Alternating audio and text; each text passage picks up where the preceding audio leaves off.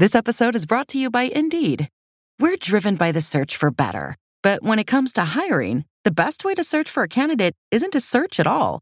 Don't search, match with Indeed. Use Indeed for scheduling, screening, and messaging so you can connect with candidates faster. And listeners of this show will get a $75 sponsor job credit to get your jobs more visibility at Indeed.com slash science. Just go to Indeed.com slash science right now and support our show by saying you heard about Indeed on this podcast. Terms and conditions apply. Need to hire? You need Indeed. This episode is brought to you by Anytime Fitness. Forget dark alleys and cemeteries. For some, the gym is the scariest place of all, but it doesn't have to be. With a personalized plan and expert coaching, Anytime Fitness can help make the gym less frightening. Get more for your gym membership than machines. Get personalized support anytime, anywhere. Visit AnytimeFitness.com to try it for free today. Terms, conditions, and restrictions apply. See website for details. Psst. Hey, I have a secret. Uh huh. I use Secret Whole Body Deodorant because more than just my armpits stink. Oh, can I use it where my bra rubs under my. Oh, yeah. And what about down there? You know, my. Totally. Four out of five gynecologists would recommend it. So I tried it, and now I get 72 hours of freshness from my pits to my. Ooh, I love that it's a spray. Me too. And it comes in sticks and creams too. Go get your Secret Whole Body Deodorant. Hi, I'm Wendy Zukerman, and you're listening to Science Versus from Gimlet. Today on the show, what's going on with young people and the coronavirus? Is it now coming for us?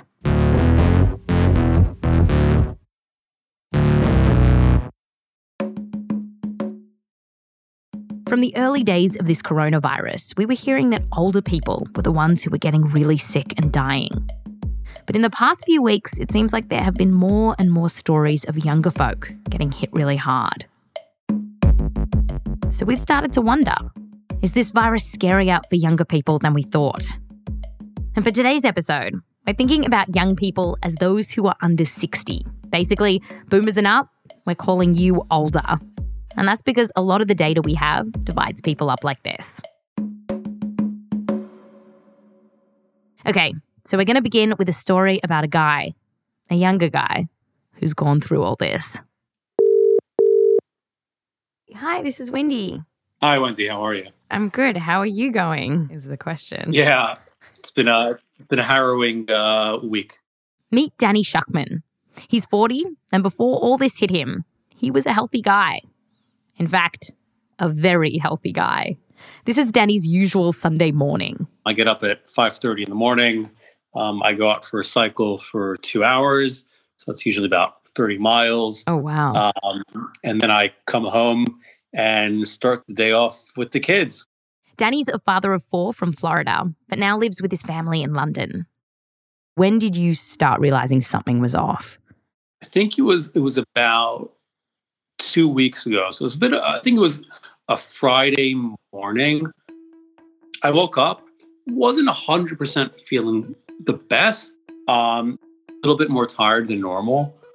I, I didn't really think that much of it, but then it, a few days later on Sunday night is when I really started feeling that something wasn't right. He started coughing, got a fever, and his muscles were aching. My body was just starting to burn up a bit and getting very hot. Over the next few days, it didn't let up.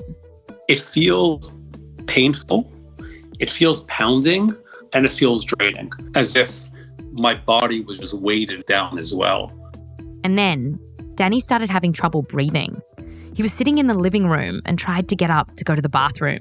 And he realized he couldn't walk. And it was as if somebody was choking me. um, and that's kind of really when it started to get scary, was then, you know, I wasn't even catching my breath. What do you mean you weren't able to catch your breath?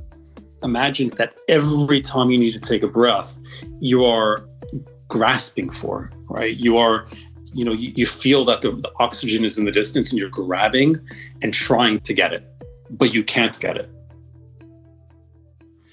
And already by wednesday morning i was completely out of it. Didn't really know where i was. Um, i think at one point my wife anna found me on the couch hallucinating a bit I think I had just completely blanked out. He sort of mumbled something, and I said, What, what, what? That's Anna, Danny's wife. It took about 30 seconds, and then he was back. Um, and I said, "What was that?" And he, I don't, I don't know, I don't know. Like he couldn't, he just didn't know where he was. He he was so confused. He was scared at that point. He was really scared. She took him to the hospital and parked the car. He could barely walk to the entrance. And thankfully, you know, they had a wheelchair there that I could sit down in, so I wouldn't have to really walk anymore. What, did that feel like for you? You know, this, uh, you know, a guy who's ri- riding 30 miles on a Sunday and now you're in a wheelchair. It's, it, it's, it was scary.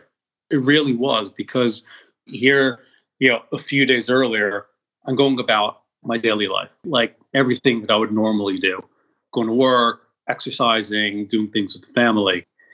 And all of a sudden, here I am in the hospital in a wheelchair, not being able to breathe. Danny was wheeled into triage and they sent Anna home. From there, things got worse. Danny's lungs were so messed up that he couldn't get enough oxygen into his body. He was given an oxygen mask, kind of like the ones you're told about on planes assist yourself before you assist the kids, that kind of thing. But meanwhile, at home, Anna had no idea what was going on, and the next few days for her were a wreck. I kept calling. You know, every hour reports were changing. So I'd have one report, he's okay, he's stable, we've not had to increase his oxygen. And then another report going, we're looking at putting him on a ventilator. And, you know, people would be texting me and I'd say, he's stable. And then an hour later, everything would change. And it was just so terrifying. Saturday morning, I called the hospital and there was panic. Um, you, you heard in the background a lot of panic. And then the nurses couldn't talk. They said, he's being moved, he's being moved.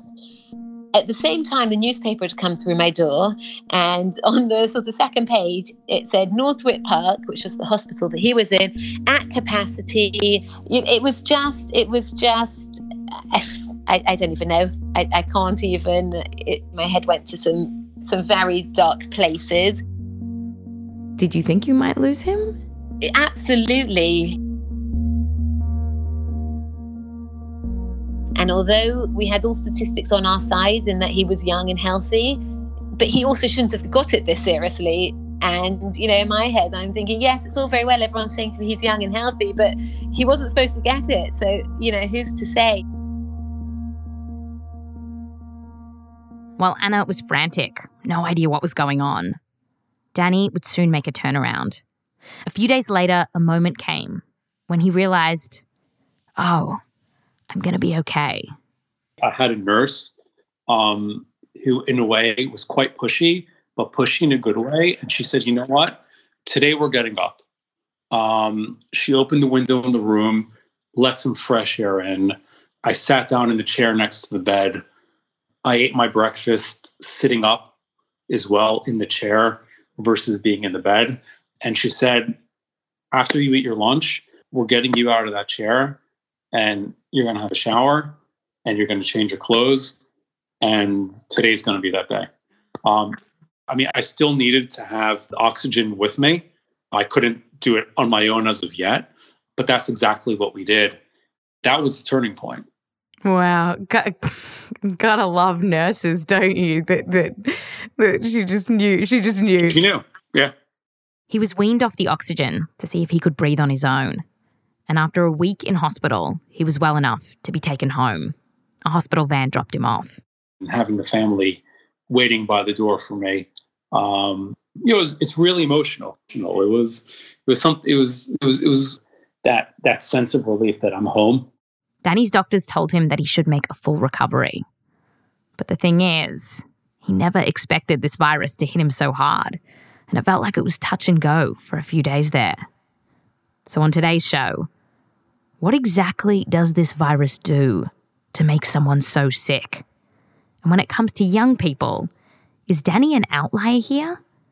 Or is this virus even scarier than we thought?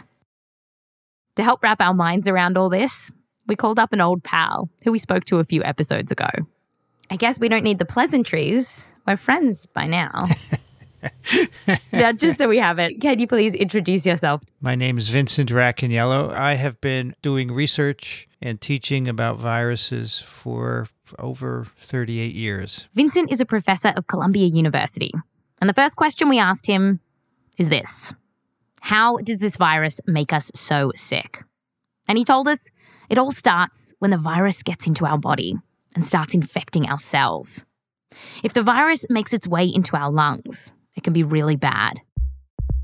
And that's because it can go after these tiny clusters of air sacs in our lungs. They look a bit like a bunch of grapes, except they're microscopic, and they help us breathe. They're called alveoli. The virus is destroying the cells that are lining the uh, alveoli. When these little air sacs get damaged, stuff can sneak inside, like fluids from our body. And that's bad. You don't want fluids in your lung. So I'm imagining like if you're if you think of these little cells in your lungs like balloons in a swimming pool and then the virus is popping these balloons and letting all this water flow in. Is that kind of what's happening? I think the balloon is a good analogy, except they're not popping. They have very tiny holes poked in them, so they still look like a balloon, but they're slowly filling with water until they're full. And the balloon looks still like a balloon, except all the air is replaced with water now. And then what would that feel like for someone experiencing that? It would feel like you can't breathe. You feel like, I can't catch my breath. But it's important to know that during all this, the virus itself isn't the only thing attacking our little air sacs. Something else is happening too. To battle off these nasty viruses, our body starts recruiting a bunch of immune cells. And Vincent says sometimes the body overdoes it. It sends in too many of these fighters. And then these fighters can start to damage good cells too. So if we think about the way that this virus is killing people, it's like two punches. One, the virus itself is attacking our cells. Two, it's our immune system going after those viruses and overshooting and injuring ourselves. It's a perfect analogy. I think few people appreciate that. It's not just a virus that's hurting you, it's actually your own immune defenses. As you said, it's a two punch thing. So, this is what can happen to people like Danny when they get really sick from this coronavirus. It's like that double punch the virus is infecting your lungs and causing your immune system to freak out and then do more damage. Our next question How many Dannys are out there? How many young people are getting so sick from this virus that they need to go to the hospital? Well, the best data we have on this comes from the CDC, which found that out of 500 patients who were hospitalized, one in five were between 20 to 44. So that's actually quite a lot of Gen Zs, millennials, and Gen Xs in the hospital 20%. A report out of Spain showed similar numbers. And this idea that all these young folks are landing in hospital, it feels different to what we've been hearing, right? Has something changed? You know, it's not that it's different, it's nothing different. I see no reason to think that at all. It's just that we know more now. In the early reporting of this pandemic, a lot of the numbers that we were getting were about deaths, not people going to hospital. But as this virus has spread to more places and more people, we've gotten more information about hospitalizations. And that new data is showing, as you just heard, that young people are being hospitalized at fairly high rates. Despite this, though, even with the new data, we're still seeing that very few young people are dying from this virus. So, for example, recent data out of Italy, looking at around 5,000 deaths, found that less than 5% of those who died were under 60. Less than 5%.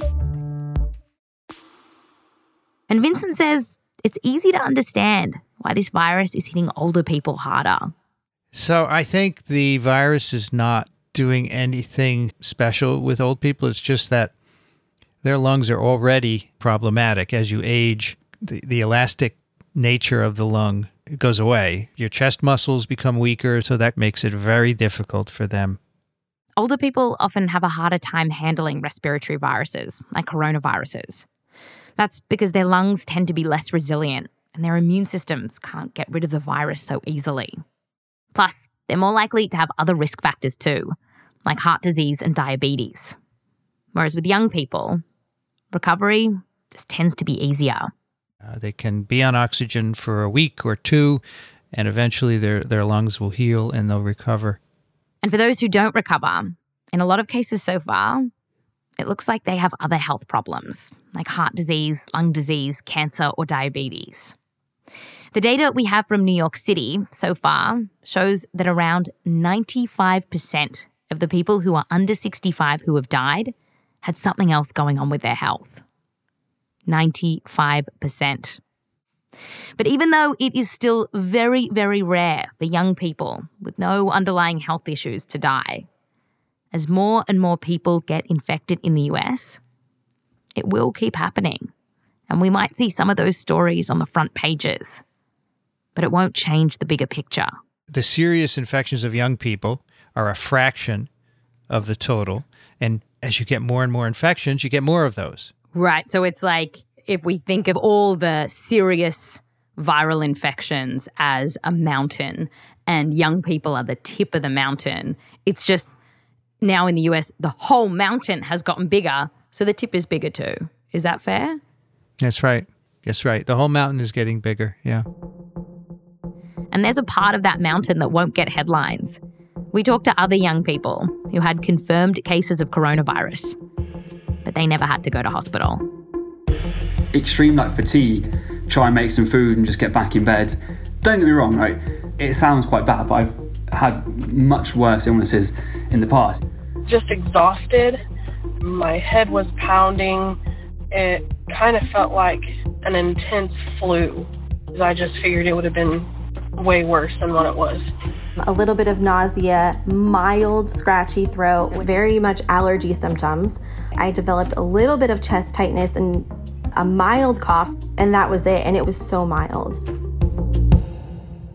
Okay, so that's the story for youngish folks people who have owned Coldplay albums.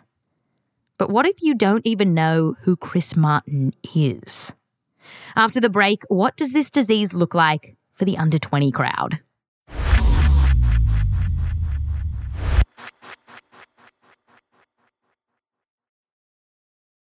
This episode is brought to you by Anytime Fitness. Forget dark alleys and cemeteries. For some, the gym is the scariest place of all, but it doesn't have to be. With a personalized plan and expert coaching, Anytime Fitness can help make the gym less frightening. Get more for your gym membership than machines. Get personalized support anytime, anywhere.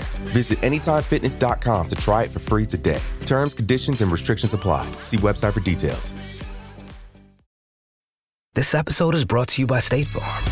You might say all kinds of stuff when things go wrong, but these are the words you really need to remember. Like a good neighbor, State Farm is there. They've got options to fit your unique insurance needs, meaning you can talk to your agent to choose the coverage you need, have coverage options to protect the things you value most. File a claim right on the State Farm mobile app and even reach a real person when you need to talk to someone. Like a good neighbor, State Farm is there. Hey y'all, Marsai Martin here with a little Tampax story.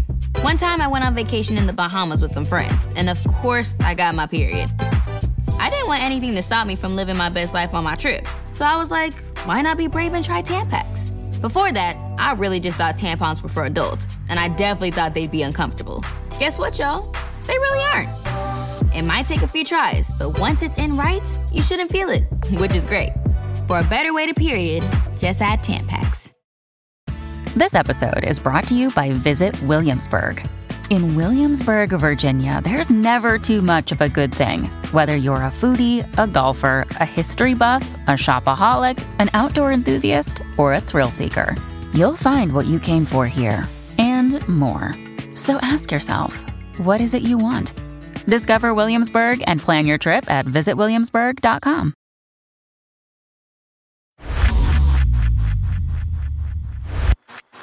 Welcome back. We're now looking at what this disease does to people under 20. While there have been some really young kids dying from this coronavirus, it's very rare. In that Italian report of 5,000 deaths, no one under 20 died. And scientists are still trying to understand why. One theory that Vincent Racaniello, our professor from Columbia, is most convinced by is that kids have baby immune systems that are actually working to their advantage. They're not fully matured. And so their immune system isn't reacting to the virus with that huge, dangerous inflammatory response. In other words, they might not get sick because they have a crappy immune system. Well, I think the kids don't actually have a crappy immune system. I think I think parts of it are pretty good and well developed. I think other parts are underdeveloped, and it, I think it's just the right combination to be able to escape disease. Now, I still see very few deaths under ten years old. It's a good time to be young, I guess. Always. I guess always is good to be young. That's right. And it's possible that kids with their weird immune system can their developing immune system i'm sorry um, can do the one can control the virus maybe but they don't have to worry about the second punch. Maybe. That's the theory. Yeah and let me take it even further for you. Let's let's talk just briefly about bats because bats have more virus infections than probably anything else on the planet yet they're pretty healthy. Yes, bats. Our infamous little buddies who are giant reservoirs of coronaviruses. Not a lot of research has been done on this, but one theory about why bats don't get so sick suggests that the immune system of bats doesn't go nutso when they're exposed to these viruses. So they're not getting that second dose of damage from the disease. So that's why bats remain healthy with all these virus infections. So, like, kids are like bats. That's really obscure, isn't so it? So obscure, I know, but I love it.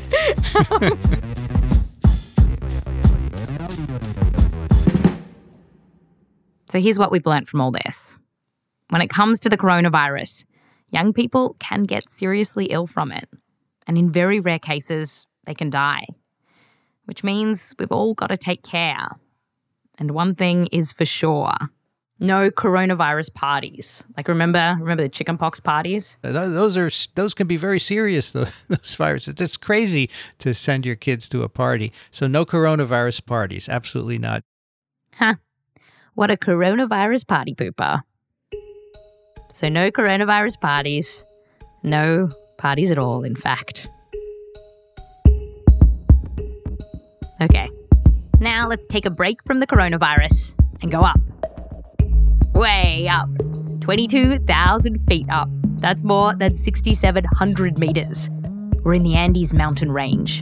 And up here, just hanging out, is the yellow rumped, leaf eared mouse. It's a mouse that, as you might expect, has a yellow ish bum and ears that look a bit like a leaf. Recently, a researcher from the University of Nebraska Lincoln spotted this little mouse up on this mountain and he was like, Hang on, what are you doing here? 22,000 feet up. Mammals don't usually live this high. Well, it turned out that this little mouse was setting a world record. No other mammal has been found to make its home so high up.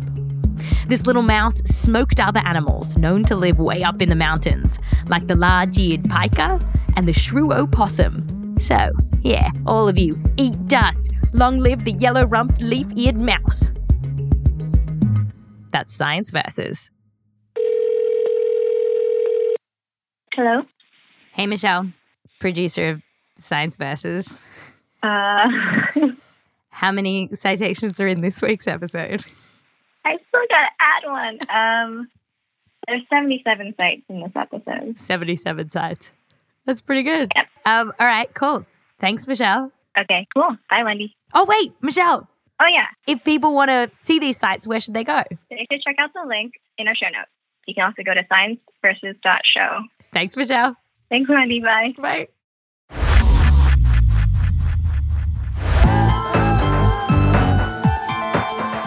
If you want to get more on the coronavirus, you should listen to Vincent's podcast. It's called This Week in Virology.